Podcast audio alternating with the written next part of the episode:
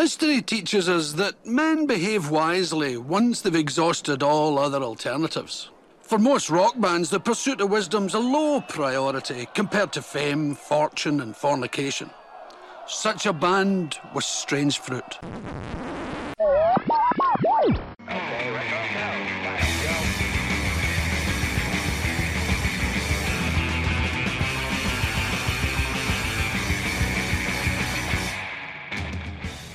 Hello and welcome. Welcome and hello. This is Wait You Haven't Seen.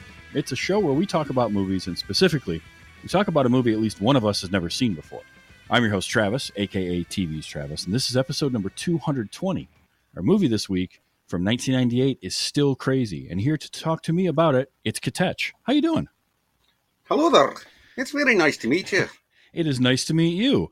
So you brought this movie to me, Still Crazy. So the first thing I want to know is what's your history with with this particular movie?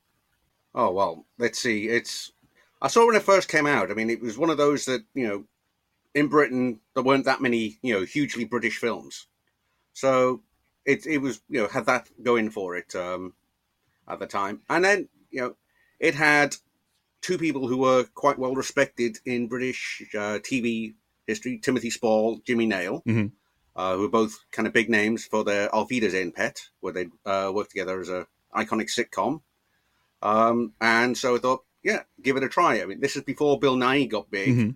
Um, Stephen Rea was was big for other things. I'd not uh, watched him much in, in other things, and there are reasons for that, which we can probably come to a bit later uh, with his personal life and stuff. I mean, he'd had an Academy Award nomination and stuff at, by then. Right.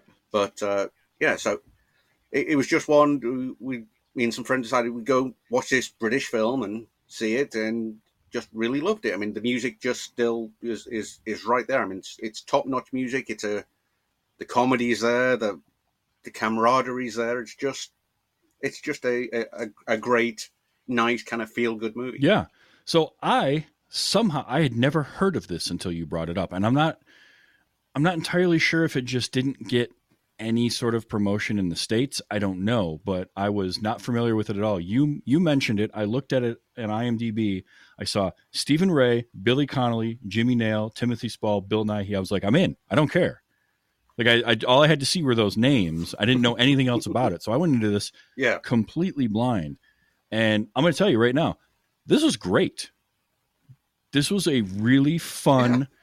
Uh, I'm a sucker for a good uh, story about a fictional, you know, band or a fictional athlete or something like that. It, it makes for good stories. And you know, I love um, this is Spinal Tap. Almost Famous is really good. Um, Yeah. The co- the Commitments is a Mhm. great movie. Um, and stuff like that is, Well, is a funny you should of fun. mention those two. Yeah. Oh, yeah. Um, No, well, the writer behind this film also wrote the commitments. yes, I, and I learned that after after I saw it. Um, and the bass player in this film was also one of the uh, the uh, the singer for um, Jason Lee in Almost Famous. oh, really? That I did not know. Okay. Very Yeah, he- cool. the- Jason Lee's singing voice is also one of the songwriters for, for this film. Okay. And I did go after after watching it, um, and I was, you know, I, I was really paying attention to the credits and the music section of it, particularly like the songwriters and stuff. And I Mhm. saw um, Mick Jones, a foreigner, um, wrote a bunch of the songs. Yeah. and that's what makes this work so good. Is it works so, so good, so well because the music Yeah. is what's there. I I read a couple of the like critics reviews when it came out, and it was overwhelmingly or or mostly positive. Um, it kind of sits in a Yeah. about a seven out of 10, 70 something percent range um, in terms. It's a great, it's a good film. It's a, it's a pretty good film. It's not a blockbuster film. Yeah. Exactly. Um, and the only negatives I heard were P, where critics would compare it to something like The Rutles or Spinal Tap, and I I didn't Mhm. get that because it's not that movie at all. Um, it's it's much more akin to um, when I saw like I I immediately thought of things like um, Almost Famous and The Commitments, and knowing that you know the the writer was the same that helps. It was that with a little more humor mixed in. Uh, a little. Yeah. Uh, it's Well, you got you got the likes of Billy Connolly and, and you know Timothy Spall is a great comedic actor. oh, absolutely. Uh, and he steals the movie. By the way, he steals all his scenes. Timothy Spall is great in everything. When he when he shows up, and he's immediately running from the tax people. Uh, the the whole so like that whole first act was a ton of fun. Um, but go ahead, you had something. hmm No, I was going to say it, it, it blew a lot of people as well when he when he first showed because to to most people Timothy Spall he's a Brummie. He talks a bit like this a lot of the time because this is how he was talking in uh, Auf Wiedersehen Pet. He was from Birmingham, Oh right, and now okay. he's he's there in this film, and now he's in this film and he's got a West Country accent. so he's talking you know like this and stuff, Yeah. and that it really threw people. and that's because he's he's not from neither place. He's from London. Oh, nice. and so it- people. So you know he's it's it just completely threw a lot of people because i'd only known him as his big role as you know Auf Wiedersehen pet as as a brummie. And- and, he's from birmingham and Yeah. it's yeah. I can see that because I could see like you know uh, an American equivalent would be uh, Timothy Olyphant in Justified. Has that uh, that drawl that he uses as um, as that character, but he doesn't talk like that all the time. He's from I think like Indiana, and when I first saw Justified, it threw me off because I knew him. I had seen Timothy Olyphant in like Scream Two and Gone in sixty Seconds in the late '90s, and so I just knew him as this like kind of hmm midwestern sounding little california sounding dude. And then all of a sudden i see him in justified and he's got this drawl and it's like that threw me. Uh, so i can absolutely see that if if he's known with a different regional accent and he throws out a, di- a totally different one. Um but he's he's good. He's good at it. Like i bought it um oh yeah and uh but i love so the and there is a lot of accent as well which can make you know, Oh yeah. Oh, Oh, it- it- no, it definitely there's there's a lot of regional accents when you when you get to uh, English and British films that I have gotten better at because I, I dive into them so much. So I kind of I can't necessarily name them, but I can I can tell the differences. Um, but yeah, it can be a lot if you're not used to listening to it. Um, to to try and like it's a big subtitles film it can be yes absolutely um but i love so we open up with uh Stephen Rea's character as uh, Tony Costello, and he wants to get the band back together. This after the opening scene with them in the '70s as the band Strange Fruit, and I love that opening narration with Billy Connolly, and how it goes through that whole scene. when you played at the top of the show Yep. yeah And then uh, it ends with, uh, I guess God doesn't like the '70s. That's why he invented the Sex Pistols. Uh, cracked me up. That that got me. But they had the divine intervention. They have the lightning strike during their concert, and that's like that's it. And then we fast forward 20 years, and here's Tony, and he wants to get the band back together uh, because he runs into that guy uh, who is like the son of the promoter from that festival. Yeah.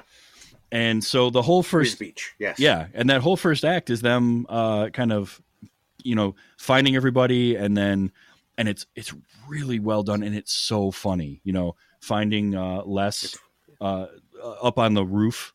up a ladder doing yeah roofing and um I did not see it coming when carrying him down the ladder to end that scene though, and that cracked me up. I I legitimately laughed out Well- loud for that that whole beat. I, I, if, I, if I remember right, he used to be a builder and stuff before he was he did that. So he did that authentically. Okay, And as a Auf Wiedersehen Pet, which was the thing, was all about a group of builders from Britain going to Europe to work in Europe. oh In this case, you know, in Germany as builders. That's the whole premise of it. Is they're they're British workers who are working overseas. It's like the reverse happens now. You get you had a lot of people like from Poland and stuff coming over to do the labourer jobs, you know, the construction work.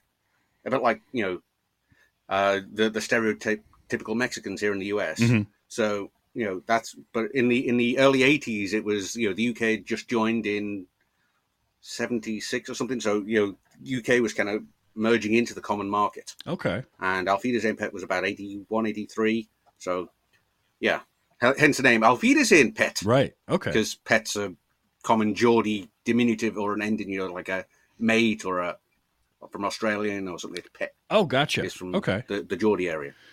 Nice. Um, so yeah, like I just loved that because you know here's Tony goes up on that roof and he's talking to him, and the first thing he says is like, "There's only two reasons you would be up this ladder. I owe you money, or you want to get the band back together. And he's like, Or you want to get the band back together. and I want to get the band back together. Um, w- when we meet um, Beano, he's you know of course running uh, running for his life.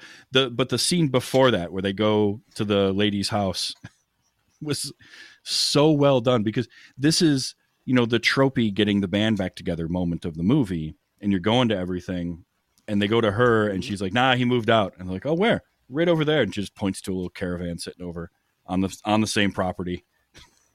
And that that was another one. Like this whole first the first act had so many great just funny moments.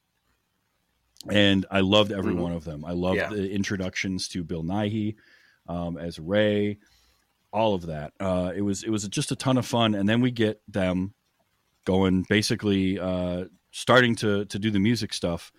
And where they go to the netherlands right? Is that where they Yes, and yeah, to, well, yes, the Netherlands to do a, a tour through the the small pubs, clubs, and um, nightclub boats. Yes. yes. boats. That was that was great. And and it, this movie has kind of all the tropes of this type of movie but done so well that they, none of them feel tired because you've got the first show Mhm. that goes horrible because they're playing on a Mhm. boat and they have no room to do anything and here's here's ray as the dynamic frontman like he he reminded me of like uh david lee roth was kind of it feels like that, That, was, was, one of the, I believe, one of the, the examples, the inspiration for it. Yes. Yeah. And so he's Um, trying to do all the gyrations and he even like knocks that steam pipe when he uh, uses the mic stand, like all that kind of stuff. Again, it's very funny. It's also, you know, it, it's funny and it's sad at the same time because these aging rockers are trying to do their thing and it just goes horribly. Um, but they don't give up. And that's what I liked about it was they keep going, they keep going, they're trying more and more shows. Um, they get very uh, almost kind of early Genesis Peter Gabriel uh, thing going on with like smoke machines and extreme volumes and all this like way overly theatric stuff that the people there just hated. Maybe, maybe more like Styx, perhaps. A little okay, Styx would work. Yeah, yeah. Do you know? Uh, do you know why? Because the director, one of the, one of his previous works included the music videos, Mr. Roboto, Oh, um, and let's see, um, Kilroy was here. He was the director for, for those, oh, really? Okay. the Mr. Roboto music video and stuff. Yeah. Oh, so Brian So he'd done music videos beforehand, and that's where he did Styx. Brian Gibson. Um, I did Yeah, not. That, that's what. I didn't realize he did uh, music videos, but you know, a lot of film directors did that in the '80s. They would do a lot of music videos and transition into film. Um, yeah. Oh, Caught in the Act too.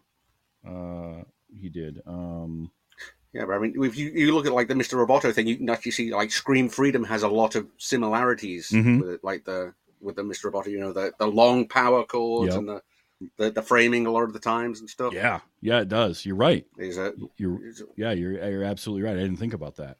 Um, it's kind of a bummer that this was Brian um, Brian's last film. Um, he didn't direct anything after Yeah, this, and sadly cancer. Cancer yeah. passed away in 2004. Um, because there's definitely uh, some good direction here, uh, and knowing the knowing what he's trying to do. He also did "What's Love Got to Do with It." Um, a couple years, five years before that, which was another one of those. It's not a fictional band; it's based on um, Tina Turner, I think, right? Tina and Yeah, Tina I, and. I remember that. Yeah, Um, but again, like he knows Mhm. music and he, he enjoys, and you can tell that he knows as a director, he knows music and he knows who to work with to make a good film about musicians. Um, which I appreciated a lot. definitely. Um, this cast is just, I mean, killer. You had Billy Connolly show up as the roadie Huey, and he's just kind of in and out. He's sort of I mean, oh, he I, excellent. Yeah, he like he'll show up, quip, make something funny, and then you, the, like the movie will forget about him for 15 minutes, and then you'll he'll pop back up and do something else, and it's it's so great. Um, and I love love Billy Connolly. and you sometimes wo- you sometimes wonder if he's the if he's the roadie or if he's the manager half the time. Right. Yeah. Well, the way he's controlling things. Well, it's that veteran roadie, So and like it's and uh, Juliet Aubrey plays Karen Knowles, who becomes their manager. She was mhm, just kind of uh, the the love interest, well, yeah, she was the love interest, groupie. Um, kind of a groupie, sort of a I'll just you know help out wherever I can girl when during the seventies. Um, hmm and then she takes over sort of as the manager this time around. And one Yeah. thing I will say about her is in the movie, uh, I've seen other pictures of her since and whatnot, but in this movie, she reminded me of uh, just a little bit of Frances McDormand. She had that kind of kind of had a look to that, like like she could be a a, a sister or cousin. Not a ton, but but enough. Like that was my first impression was Yeah. this English Frances McDormand. All right, and then and, but she's great throughout the whole movie. She's very much the like the emotional center of everything, um, because she's the first one Tony goes to to try and get the band back together, and she we learn over the course of the movie that she had a, a she was very much into Brian, um, and Yeah. Tony was into her. What I liked was that never became like a kind of a big blow up moment. They didn't make that the focus of the drama, which it could have been. Yeah, and and, yeah, and it di- and it didn't go kind of creepy either, No, it didn't either. which yeah, it could have quite easily gone. Because you kind of got the feeling. It was kind of like a, a sweet love. Yeah, and you sort of had the feeling like Tony. Tony had a thing for her, but never it never felt like the right time, so he never did anything about it.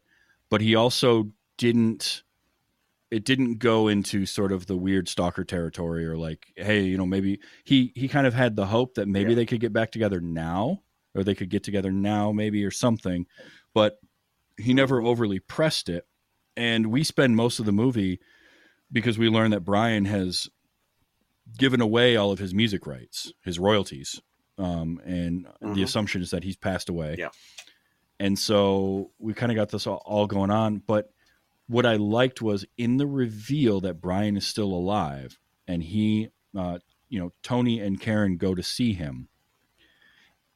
That's never uh, an issue. There's no, not, never any sort of love triangle issue. The most we get is the moment where Tony walks starts to walk into the the spot where they're they're talking and sees the two of them hugging. And he sort of he gets a little bit of that crestfallen look, kind of that, you know, kicked puppy look, Yeah, and he walks away, but he, he never makes it an issue. And it's never like a he, problem. he realizes he can never be her love. Yeah, Mhm.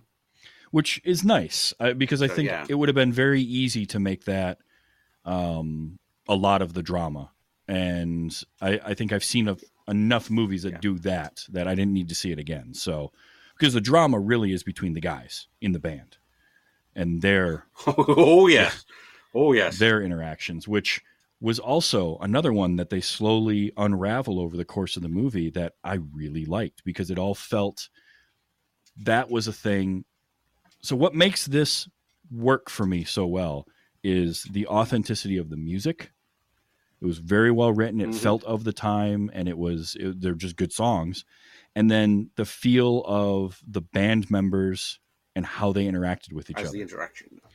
Yeah, I mean they, they were all clearly kind of comfortable yet wary with each other at the start Mhm. and stuff, and then uh, you know, fo- kind of they had that whole chemistry of falling into the into their ways Yep. sort of thing, and then you know the oh Beano you're the always thing, and then you know at least I'm not a you know Yeah, yep.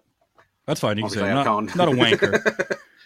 um, Yeah. what I what I liked about again, and and then too, because this isn't just like a fictional band that existed, you know, that that that was a thing, and then they broke up, and then they came back together.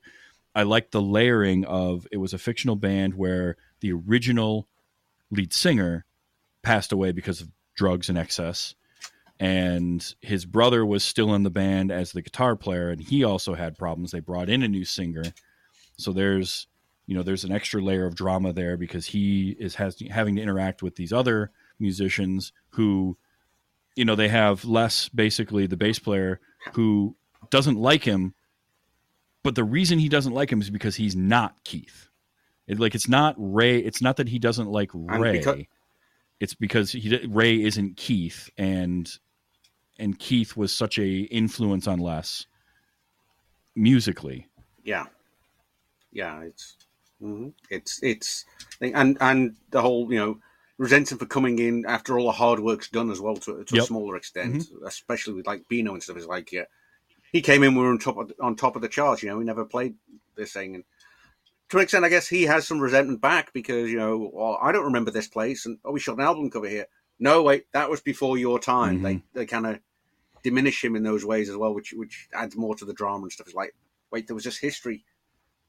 Here's our, you know, the band. I know my, you know, the band when we're big and stuff. And wait, there's all this backstory and back history to the band that you know he doesn't get to be part of and gets kind of forgotten and put to the side of, and it that drives resentment in an egomaniac like a lead singer. Yep, exactly. And you know, the front man is the one that's going to get interviewed first, and they they have that moment, which they point out. Yep. So they have that moment. So you're right. It does drive that resentment because he's he's the one that's going to be talked to first, and yet he is not. He's kind of an outsider to the band. It would be sort of, I mean, an equivalent be, and it kind of works with David Lee Roth being a uh, inspiration for that character. Sort of Roth and Hagar for Van Halen, or anytime you know uh, a lead singer is. Uh, typically, it's the, the vocalist when this happens, but changes out in a band. Um, it can cause some resentment. I get that, you know, and and musicians, artists are such different creatures anyway. And when you're part of a band like that, Oh yeah, it- when you're in a group like that and you spend so much time together touring and all these kind of things, that you see a similar thing with like pro athletes. You spend more time with that group than you do your family. And Mhm. problems can arise from that. And then they they can grow in that resentment. And you get you know it might be something like ray is kind of played as he's very uh self-conscious. And when we find him here you know he's a he's he's not turning 50 yet. Like he's not old but he knows he's getting old. And I've almost done that. I know i'm getting close myself. With the cake scene. Oh, that was that was great.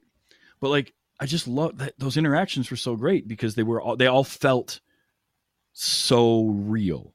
There weren't any sort of manufactured and like over the top things. Like Les just not liking him because he's not Keith and he he resented him for that for all those years.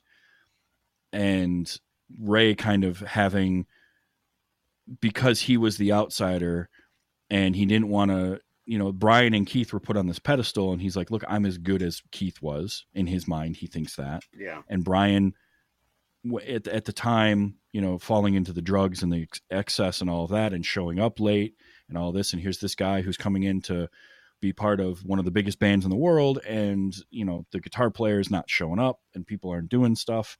And he doesn't know what's going on, and he's Mhm. getting guff from everybody else. You got Tony in the back on his keyboard, just like, "Can we just play music?"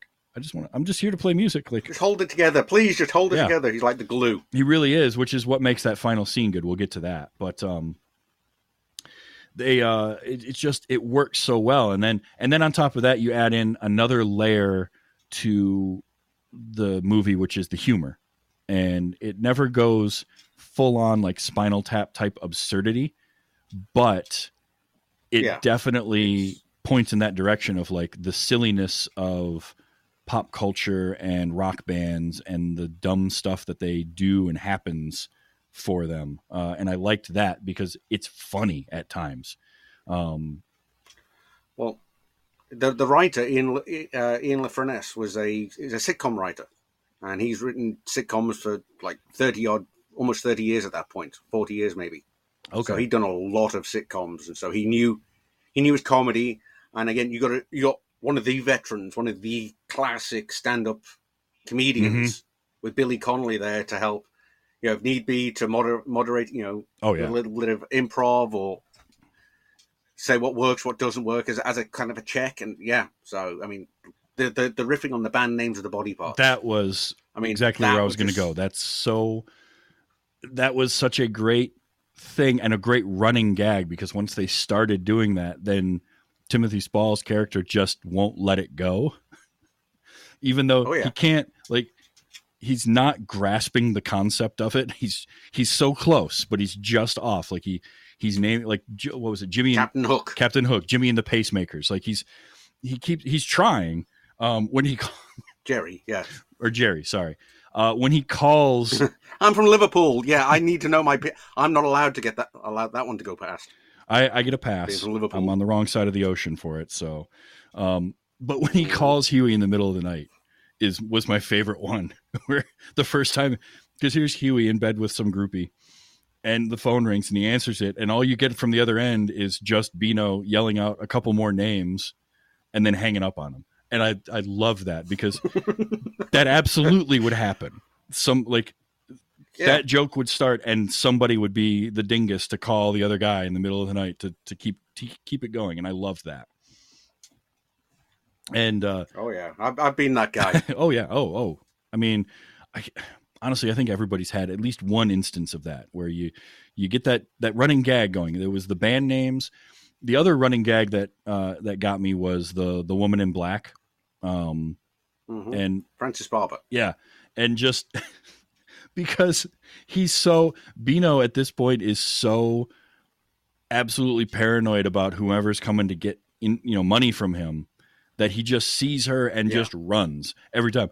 At the press conference was the best one because he just gets up in the press conference, gets out of that tent, and nobody goes to look for him. He's just gone. And we cut back to him later as he's you know running through. He's the, the drummer. park. Yeah, he's just the drummer. Uh, there's a there's a dozen of them here. We can find another drummer. Nobody cares about the drummer. Um, but that was We got machines to replace drummers. anymore, yeah. Um, uh, but I just I liked that it had that right balance of humor and drama in this movie to to make you laugh and still make you care about all these characters, and that's a testament to the writing and the actors. Most of the characters, I'd say. I mean, um, the, the the young boy, the replacement guitarist Luke, he's kind of forgettable, really. He is, and and it's there's not much character there, so you know it's not um, it's not so much Hans uh, Hans Matheson's fault. The actor that played him, I mean, he he did he yeah, did fine. good actor. Uh-huh. He did fine for what he was given. He did not give him much to play with. No, he's basically there to um, have a moment where they can they can come up with an excuse to have Brian not there, but have a separate guitar player, and then like they didn't totally flesh out. They started the they started going down the road of like Karen's daughter is with them and him. and yeah. him and but they never like fully committed to that uh, but he does get that Yeah. one great moment after the press conference when brian showed up at the end and they're at the press conference for their final gig and all of the press Mhm. people start asking him you know all these really tough questions and you can see brian just like oh boy i've made a mistake i shouldn't be here Yeah, cringing in on himself. cringing and but, yeah. turtling up and they all leave and luke is the last one there and he waits and then he just berates those guys it's like because when he start that that was the best piece of writing for that character in that when he started he Mhm. was just a gun for hire guitar player but he's spent Yeah. enough time with them now to get why it's important that they are still you know that they put Yeah. out music and the whole thing of like they deserve better and i thought that was great because it did show at least a little bit of um he had a he had a small arc but a little bit of an arc there of like he came around at the start of it he didn't really get it and and he's also there, I guess, as also as kind of an exposition point as well. So Mhm. because he's the new guy, just in, brand new. Yep. Anything that needs to be explained to the audience, he can ask about, and they can they got then an excuse to explain anything they need done. So I don't know if in a cut out part, if he's any anything that was cut out was like, well, why are we doing this? Well, because so and so. You know, that's a good point. That's a good writing kind of. Um, I don't want to say trick because it makes it sound Cheat. cheap, but it, a, cheat. it is a cheat um, to insert a new character and give a reason for characters to eh, describe what they're doing. Because that's one thing that will drive you crazy in a movie or a television series is when the characters have to explain what they're doing to somebody who should already know because they have to explain it to the audience. Oh yeah. So bringing in an outside person, that's your that's your cheat for that. So that was that was great. But you're right. Largely, the character of Luke could have been anybody, um, and it wouldn't really change things. Like if you if you have some, I can't imagine anybody other than Bill Nighy playing Ray the way that he is in this movie.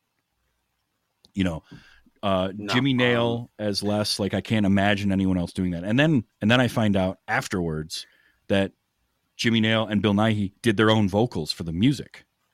They sang the Yeah. songs. They they all Jim, Jimmy Nail was also in Evita as one of the singers in, in Evita Oh, really? Okay. as well. He was the If you look at the credits, um, he's the one who introduces her, brings her along at the start. okay. Um, what is it? Uh, Alfonso, uh, no, Augustin, Augusto Magdalene or something like that. Oh yeah. He was a the, the kind of singer that brings along. And if you look at the credits, um, let's see, uh, I actually pulled it up. I, unfortunately, I can't show you, but on the credits, if you look at the, the credits picture, you know, at the end of the trailers Mhm. for Evita, it says a film by Alan Parker, Madonna, Antonio Banderas, Jonathan Pryce, Evita. Then on the bottom it says Jimmy Nail, lyrics by Tim Rice. Oh. So he's actually right there in the in the credits. Right, and he's one of the five, the uh, the four credited actors, Very nice. the three you know of, and and him. Yeah. He was So I mean, he's the one you, you don't realize, but he also had uh, a singing career in Britain as well. okay. I He, um, I had a feeling. like crocodile shoes and stuff, yeah. He's the one he- he, member of the um, main cast and he had a series based on it. Yeah, I was the least familiar with was Jimmy Nail. Um. Yeah. Uh. But It's the accent. He, unlike others, he he can't do accents. he has a very thick Geordie accent. yeah, he definitely does. Um. Um, but it, you know, it it works for him. Uh. And it and uh, it worked for this band, I think, too, in this movie. Um. Because it didn't bother me at all. But uh, he was this just just. could you understand him? Okay. Oh yeah, I could understand him fine. Um. I. I mean, to, to many people, the, the Geordie accent is kind of like the American Deep South sort of thing. You know, your, your Larry the Cable Guy sort of Mhm. accent. I mean, when I first moved to the States, we had Blue Collar Comedy Tour 20 years ago Yeah. came out and stuff. I had to have the subtitles on to watch it because I could not understand Larry the Cable Guy at all. And I, I know a lot of people around here are the same with like a with like Jimmy Nail and his accent, which may be a reason why it didn't do so well marketing here. As we're going back to the, the regional accents, It could be an that in the West Country either. And I wonder too if it's it was the timing of this because this was 1998. So I think was when was the full Monty? Was that 97? I think Uh, I think it was ninety seven. um, because that would have it, been It, was right around there as well.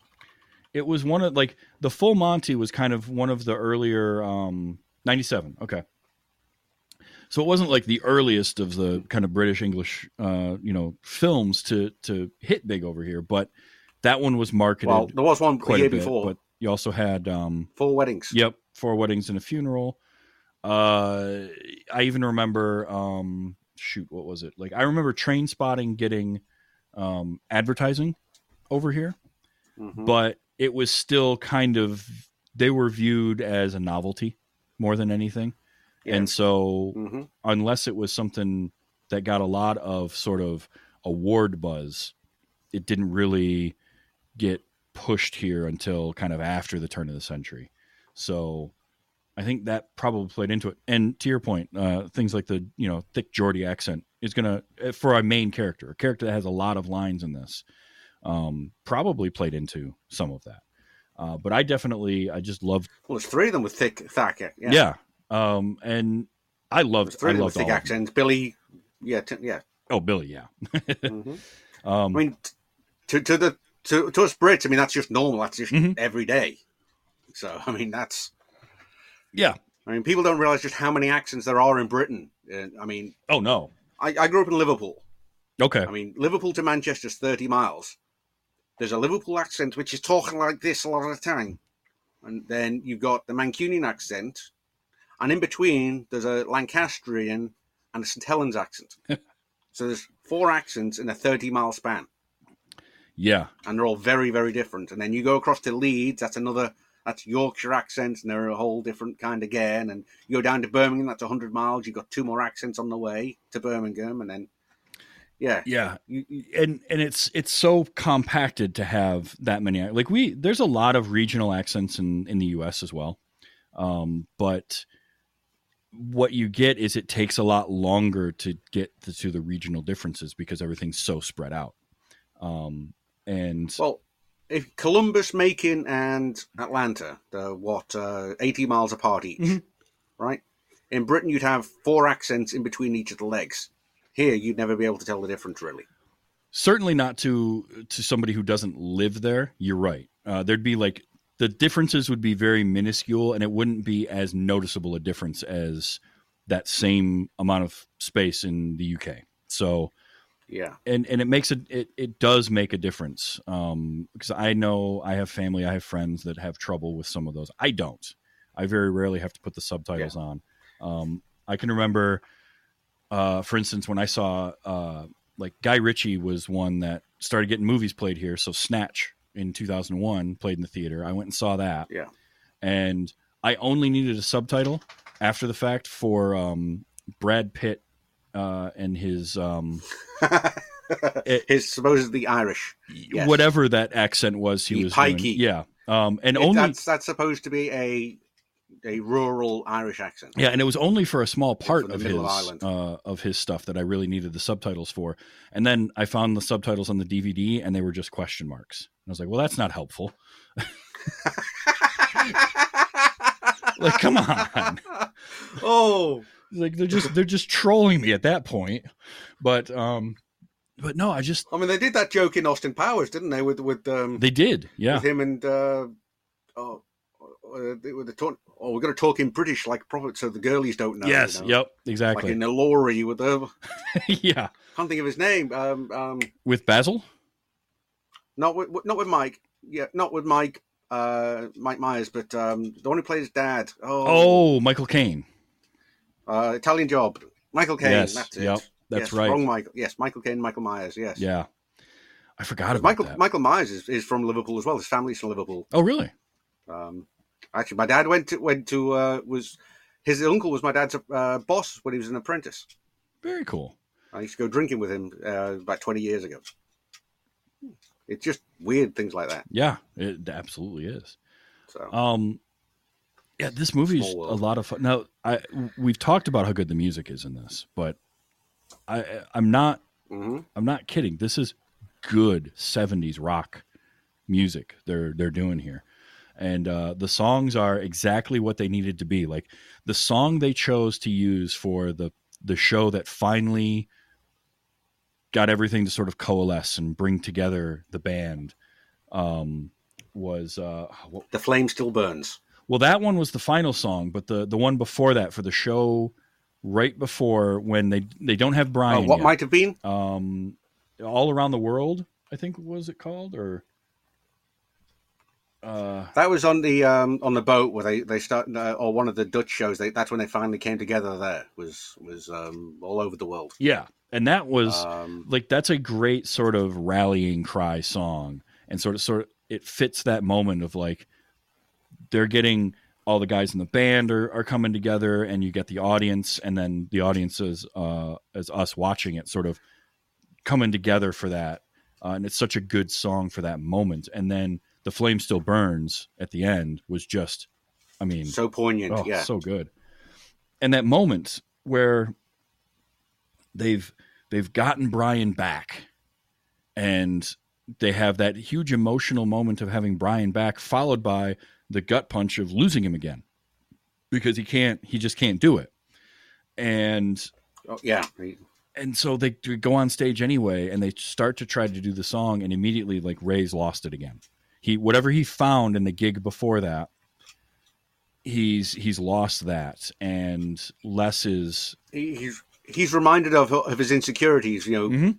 Brian's back, so you know the thing Keith again, and the whole Yeah. you know yep and Les is back. So, yeah, it's and yeah les has got the like he's he's feeling all that and so it starts to break down and there as you you said earlier tony's the glue he starts playing the flame still burns and they look over and it's that great and again it tropey sure. Cheesy yes but i loved it is that great moment of les looks over at ray who's huddled down and he's just like come on let's go you know let's do this song you need to get up here and do it. And which is that that's a, a wonderful moment between those two because it had that had been the sticking point. And then the flip side of that is ray announcing the song and telling les to do the vocals and for them to go into the song and Yeah. then doing the vocals together and it was just oh it was so good it was such a and and i was getting emotional like I really was i was really feeling for these characters and like the movie the movie made me care about these guys so much and I wanted them to succeed and it was great. Mhm. Um yeah, it's just, they they maybe push their luck just a little bit when they have Karen standing there and look up to see the clouds and her say like no you don't and then the clouds part to a clear sky. I was like I'm to let that go, but that's maybe a step over the line. I, I see that as I see that as kind of like the Billy Connolly's closing his narrative as of the story. I mean, he's been narrating the story. He mm-hmm. opens it, oh yeah. and he's telling the whole story of it, and so he's just you know giving a little kind of flourish at the end of his storytelling, of because you know this isn't That's a good way to know, put it. Filming of the thing. This is the filming of him telling his story. So he's saying, and at the end, Karen, you know, she, Karen waves her fist at it, and you know everything settles into and everything settles into place You know, and and goes on, and they have a great time. when you when you frame it that way, okay, I'm I'm I'm in. I'm back in. 100% go for it because that's that you're right it is it is billy it is huey telling us this story of of what happened Yeah. with with strange fruit so that's great um It's a, it's a lot like American Beauty, where oh um, yeah Mm. they, they, he told the story, you Yeah. know, the same way. I mean, he's dead by the end of the film. Spoiler alert for those who haven't seen it yet, but you know, Mm. he's still telling the story throughout, even after he's dead. it's a good point this is um the story of. By, yeah. so it, it's so he's he's down there in the pub telling the story to other people, and this is the, the visualized image in people's heads. I like it. Okay, you've got me. You you hooked me back in. I was I was at about ninety eight percent. I'm back to one hundred because the movie just it's just good throughout. Even the tropey things of like you know at some point there's going to be yet another fight that does something to the band to break them up, and you have that moment, and it's the moment of you know here's Les and Beano playing ping pong. And they're like, "Oh, the the interview's going to be on," and they don't go to watch it, and the rest of the band does, and the interview ends up being the two of them drunk just talking about how terrible the, the group is now and how it was better before, which sets Ray off because it's Mhm. the thing he's been so worried about. And so he's upset with that. He, you know, starts the fight with them, walks out, and here's Tony like, this was our second chance. Why can't you let go of the past and let's, you know, embrace that? And it Mhm. was earned. And that's the thing that makes it work is there was nothing I felt throughout the movie that was unearned. They they all their story points, whether it was comedy or drama, they they definitely set up and executed well. Yeah, they, they felt realistic. Mhm. It felt So like it's it felt like a real band, and the the things that happen to a real band. You know, whether they're the funny things like them getting ready in that tiny little room, and they're like, you know, these are all guys in their late forties, early fifties, complaining about their aches and pains as they're getting ready. He's Les is just chucking, ch- Bet- just just knocking back Pepto Bismol, talking about having a bleeding ulcer. say, ulcer, yeah. He's raised like And then he's like you know, uh, was it torn ACL? Ben Gay or something, I think it is. Yeah, Yeah. It was he was like putting on like a compression sleeve on his knee. I loved all of that. Uh, no, I think he sprained something on it. Oh, yeah. And then he said, and then Beano farts and says, Dutch curry. Which again is such a dumb joke and it works so well because they took it exactly as far as it needed to go. Every person that came in is just like, "Oh god, what died in here?" Like everyone. And it's so good. Oh, it'll I mean this movie will have you laughing, but it also Yeah. like it does that good balance of laughter and emotion because again, Mhm. these are with the exception of Luke, and it's just because the character wasn't written to be anything. You care about all of them. You care about what ha- whether or not Karen, you know, how she feels. Her one of her first lines is talking about wanting to do this to get the band back together because she wants to stand in the dark and have an audience feel the what she does when she hears the music. And it meant so much Almost to her. like a religious experience Yeah. to her. and I definitely, I mean, music will do that. Music will absolutely do that for you. And if you're that close to it, um, Oh, yeah. and if she's got the opportunity to like, uh, to to bring that to more people, that she wants to do it, and so she quits her job to do this, and I love that. Um, and it's like this idea of like trying to recapture something that you had, um, and then you know I like too that the ending of it is them playing the concert and that's it. We don't really go any further. Like Billy uh, Huey gives us a little sort of well, maybe something happened or or didn't. We don't, you know, they'll find another way to mess all this up. Um, which I thought was a, a great callback, but also like we don't know, and that's great because they could have kept going on and doing more and coming up with more music to do too. Your imagination is the best thing as, as to what they do. Yeah. Mhm. So it's Absolutely. And I think one of the reasons as well that it's, I think this it feels so realistic is to have so many people involved with writing the music and therefore, I guess, creative input on the film that were around so many bands. I mean, you've got, uh, said the Flame Still Burns, not Burns and All Over the World was written by Mick Jones, as you said, from Foreigner, but also Marti Frederiksen, who was who wrote a lot of songs for Aerosmith, and they mentioned, you know, Huey roadieing for Aerosmith and the Wheatgrass and that. Yep.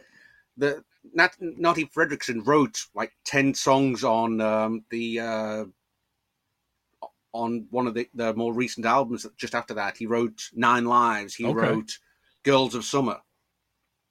So I mean, he wrote that as well as being the Jason Lee's vocal um, and stuff. There's um, Chris Difford who also wrote it. Was on was part of Squeeze. He also wrote for Elton John and Elvis Costello and Wet Wet Wet. So mean, you've got all Yep. this massive, massive talent. Yeah. Uh, Guy Pratt, who does the bass for the songs, who wrote Black Moon, he was um, he was the bass player for Madonna in the Like a Prayer video, Oh, for instance. That's how you know okay. Yeah.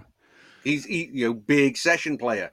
He's also the he uh, he played with uh, Pink Floyd. I mean, I got my Pink Floyd um, t- t-shirt on now, and Doctor I mean, but he also did um, you know uh, music for Sims Four and stuff. You know, they got such a range of music. Mhm. Uh, and the sitcom thing is a he wrote Auf Wiedersehen Pet, so he knew two of the actors beforehand. They also did Lovejoy, which brought Ian McShane to at least to British knowledge and made him a, a household face in Britain Okay. Yeah.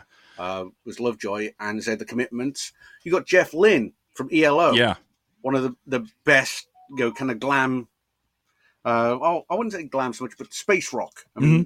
Oh, the yeah. second biggest space rock band of the seventies, and that, which is the sort of thing. Nobody can touch Hawkwind. I'm sorry, um, but uh, All right. All right. you uh, and um Owen Sice, who was with Echo and the Bunnymen as well. And and You know, having they all wrote on these songs. Yeah, and having all that talent in the songs. And then on top of that, and this is important and sometimes can get overlooked, is you have to have actors that can look like they can play music or play music themselves already. Yeah. You know, they don't have to be playing the song. If they can, that's great. But nobody at any point in this Yeah. movie did I feel like didn't know the instrument that they were on. And that I think is important. um, um, and, it, and it goes a long way for the authenticity. The guy who plays Luke, I can't think of his name. The guy who plays Luke, I can't think of his name. Uh, uh, you said it, Hans Matheson. He's a guitar player, Mhm. right? Um, uh, uh, Jimmy and, and Bill are definitely both singers, Yep. and Jimmy is a guitar player as well. So I mean, he can play the bass. He doesn't actually in these, but he knows you know he can play the guitar. He's a guitar player. Spall, not so much, but with a drummer, you just got to look like you're hitting the right thing because a lot of the time the sticks are too fast for the cameras. Yep. And and Uh, it worked. And uh, Reed doesn't, you know, the keyboard, you don't see it too much. You just got to look like you're, nobody can see exactly which fingers are down and stuff, but you just got to look right. Yeah. And the bits you can see, you know, that like the opening to The Flame Still Burns, you, you can play that Yeah. easily. You you yourself. learn how to play So- that one little lick, and that's all you need, and and it works. And that so that couple like you've got great songwriting, the production of the songs, mm-hmm. having two actors that can sing, so you know you know like the voice matches a little bit better when you're doing the the production of it all and and having these actors that do know music and and a director i think also that knows and appreciates music and has done music videos and has done and rock videos, yeah, yeah. has done all this stuff And this kind of genre, yeah. it all definitely. comes together to make for a really good authentic feeling movie and i'll tell you this is a um like having never heard of it before uh, this is one that i'm gonna like uh kind of spread the love for and it it should be as well known as something like a this is spinal tap like an almost famous because it's in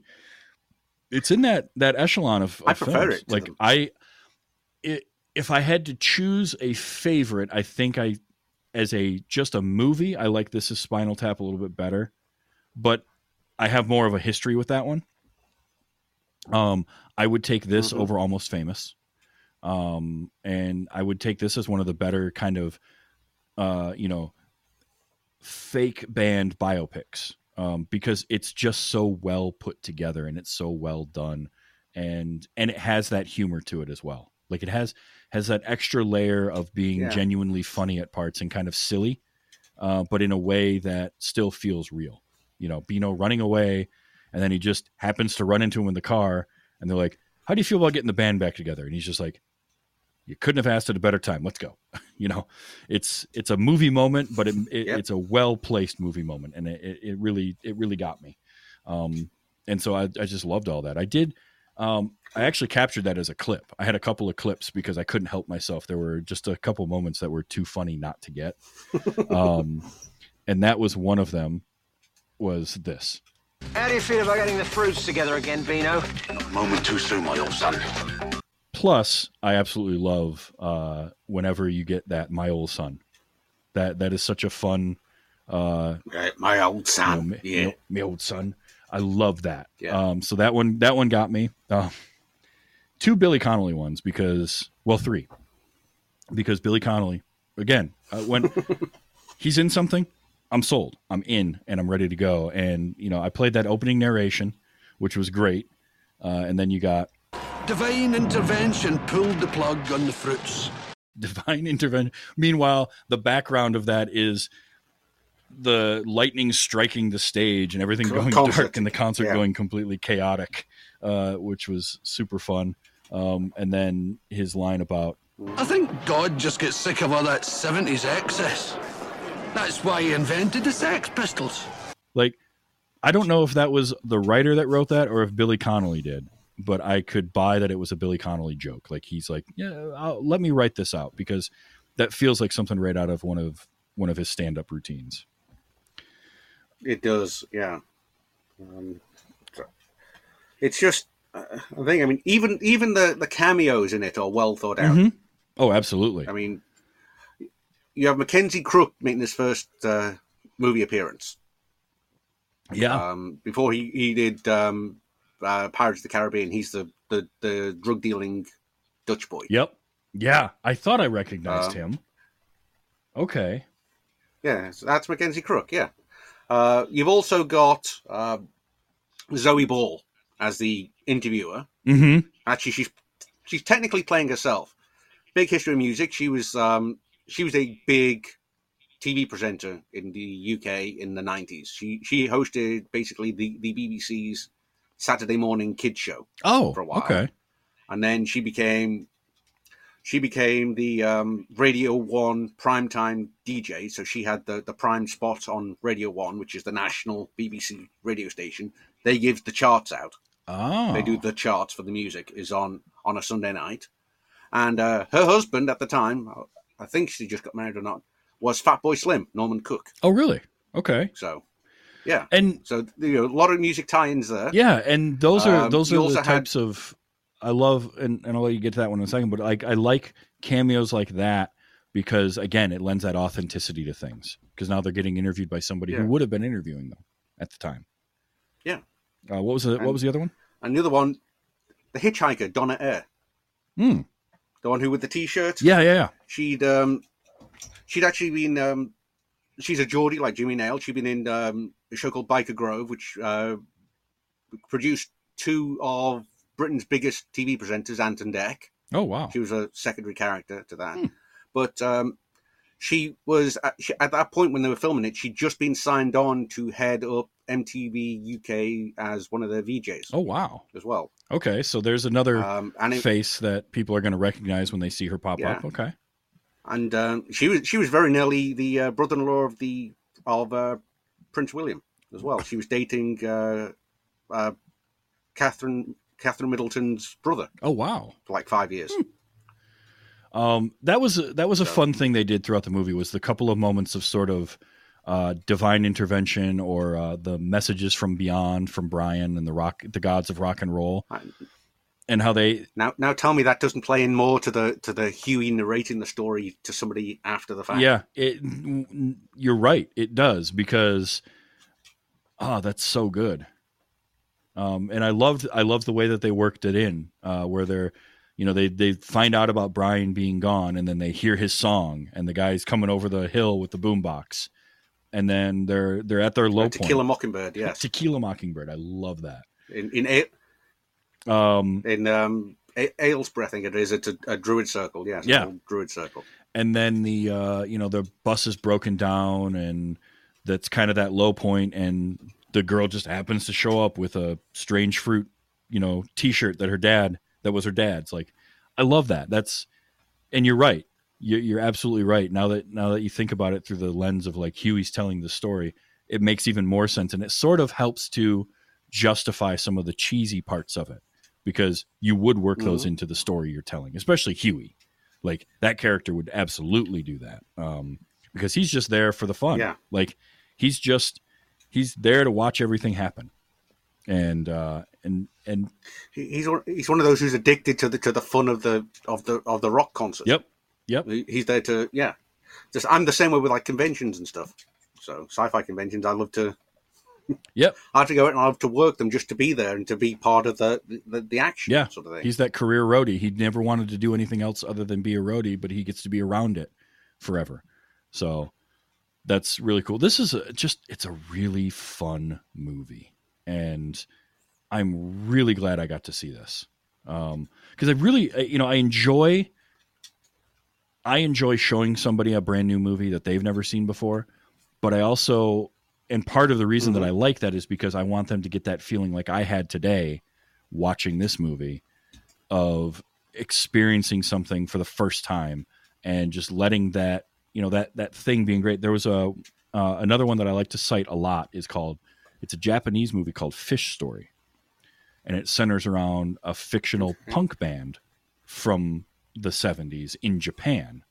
Uh, it goes in a lot of different directions from there it's impossible to explain what it is because one of their songs helps save the world from an asteroid um don't don't don't think about it for Oh, too boy. much. Uh, now that one only really had a couple of songs. It didn't have as many songs as this did, but same type of thing. They're very Mm-hmm. good, and they they got the dynamics of the band down. In this case, it was a young band, um, kind of getting their start. But I love that, and this is the opposite end of that spectrum, which is it's the older band coming back together and all of the things that come along with that. And I just dug it. I dug every bit of it, and I will absolutely tell people they need to watch it. I wish it was streaming somewhere on some service.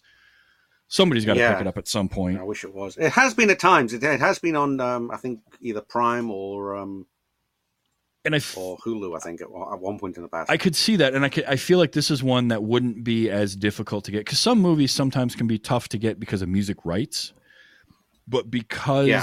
everything was written for this movie, I feel like that helps. Hmm Um, and I'd love to see it. The, the rights will all be included in, in the movie. They'll they'll be assigned to them. They they are assigned to the movie, if I remember. Yeah, My day job used to be copyright enforcement for a record label. Oh, in fact, okay. twenty odd years ago, I started out my career was a copyright enforcer for a copy for a music label in London.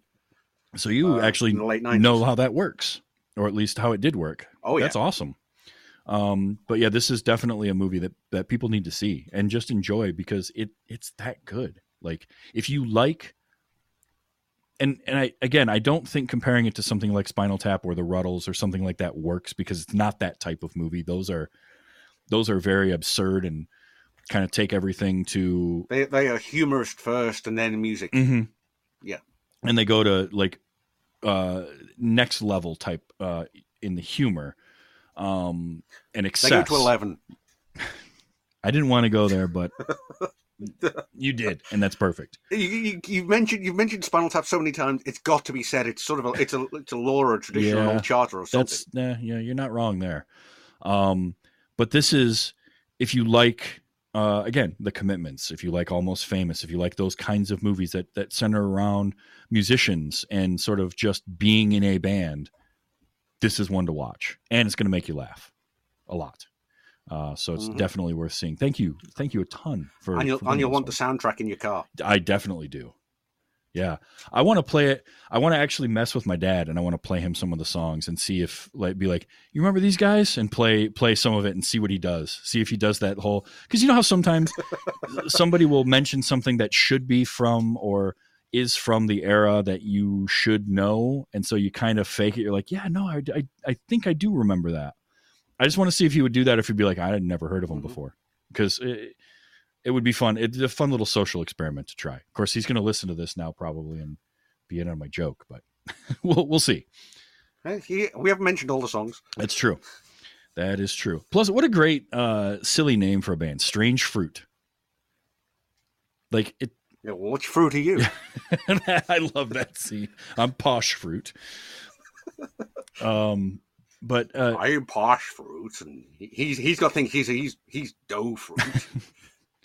and like it's a silly name for a band, It but it just- worked. Uh, and and look, this movie's great. Definitely check it out. It, it's worth it. And we didn't. I mean, we gave away a lot of what happens in it, but it doesn't matter. You're still going to enjoy it. Uh, there, there's. It's not like you a, know what's going to happen eventually because Yeah. I mean it, it's you know what's going to happen because it's it's the classic story. Mhm.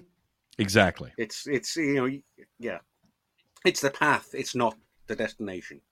Right. The journey rather Yep. than the des- yeah. Yep, it's how we got there, and uh, the ride, the journey was a lot of fun. Um, so thank you so much for recommending this movie and uh, for coming on and talking with me about it. This has been a lot of fun. No worries.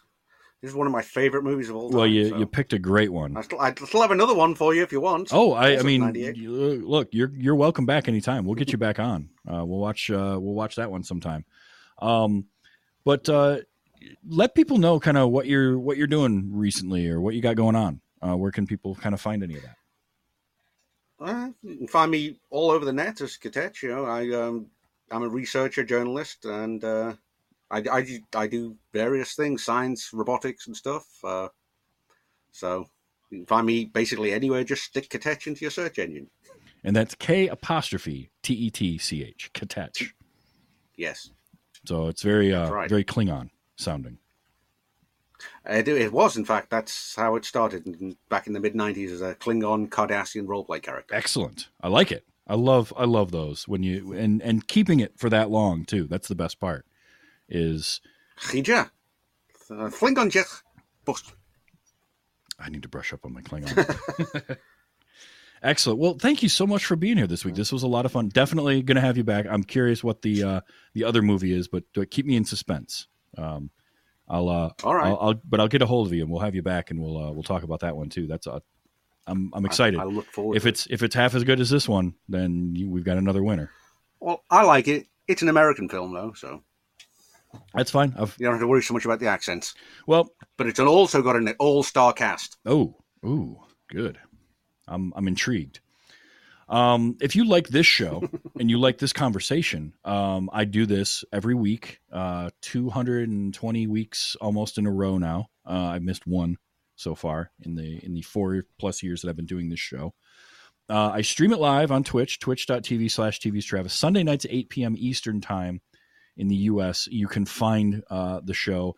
If that doesn't work for you, um, the show does get put onto YouTube um, at TV's Travis there. And it is also, most notably, an audio podcast. And you can download that anywhere you get your podcasts.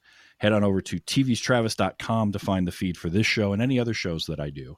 Um, and uh, keep an eye on the YouTube channel as there's more content than just this podcast going up there soon. Um, and uh, that's all I'll say about that right now. But um, I've got some fun stuff planned uh, for this summer and uh, going forward. So I'm looking forward to that. And tvstravis.com also has links for like things like merchandise. I have a Patreon there for this show. Uh, you can support the show for as little as a dollar an episode. Um, it helps keep the show going. It helps maybe eventually get me some uh, the ability to go to some conventions um, outside of my area, which would be a lot of fun. So and and if monetary uh, you know isn't the way that you can support the show, listening to the show and telling people about it is a great uh, great thing that you can do. So I appreciate all of that. Uh, next week, I have Lucky Number Slevin is the movie that we're going to be watching with Mike Evland.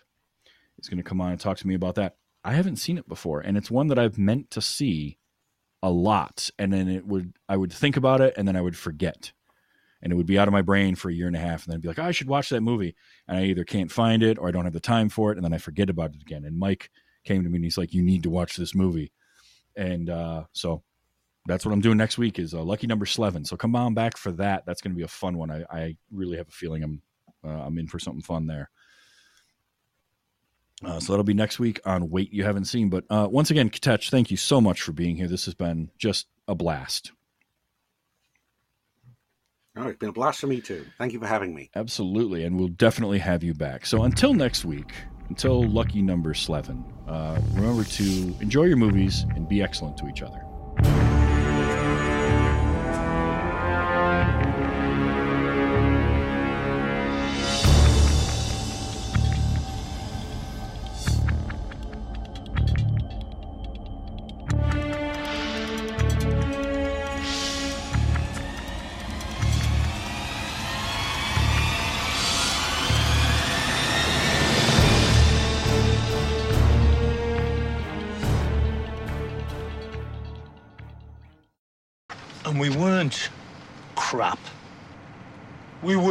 Seriously, diabolically shite. Diamond Club hopes you have enjoyed this program.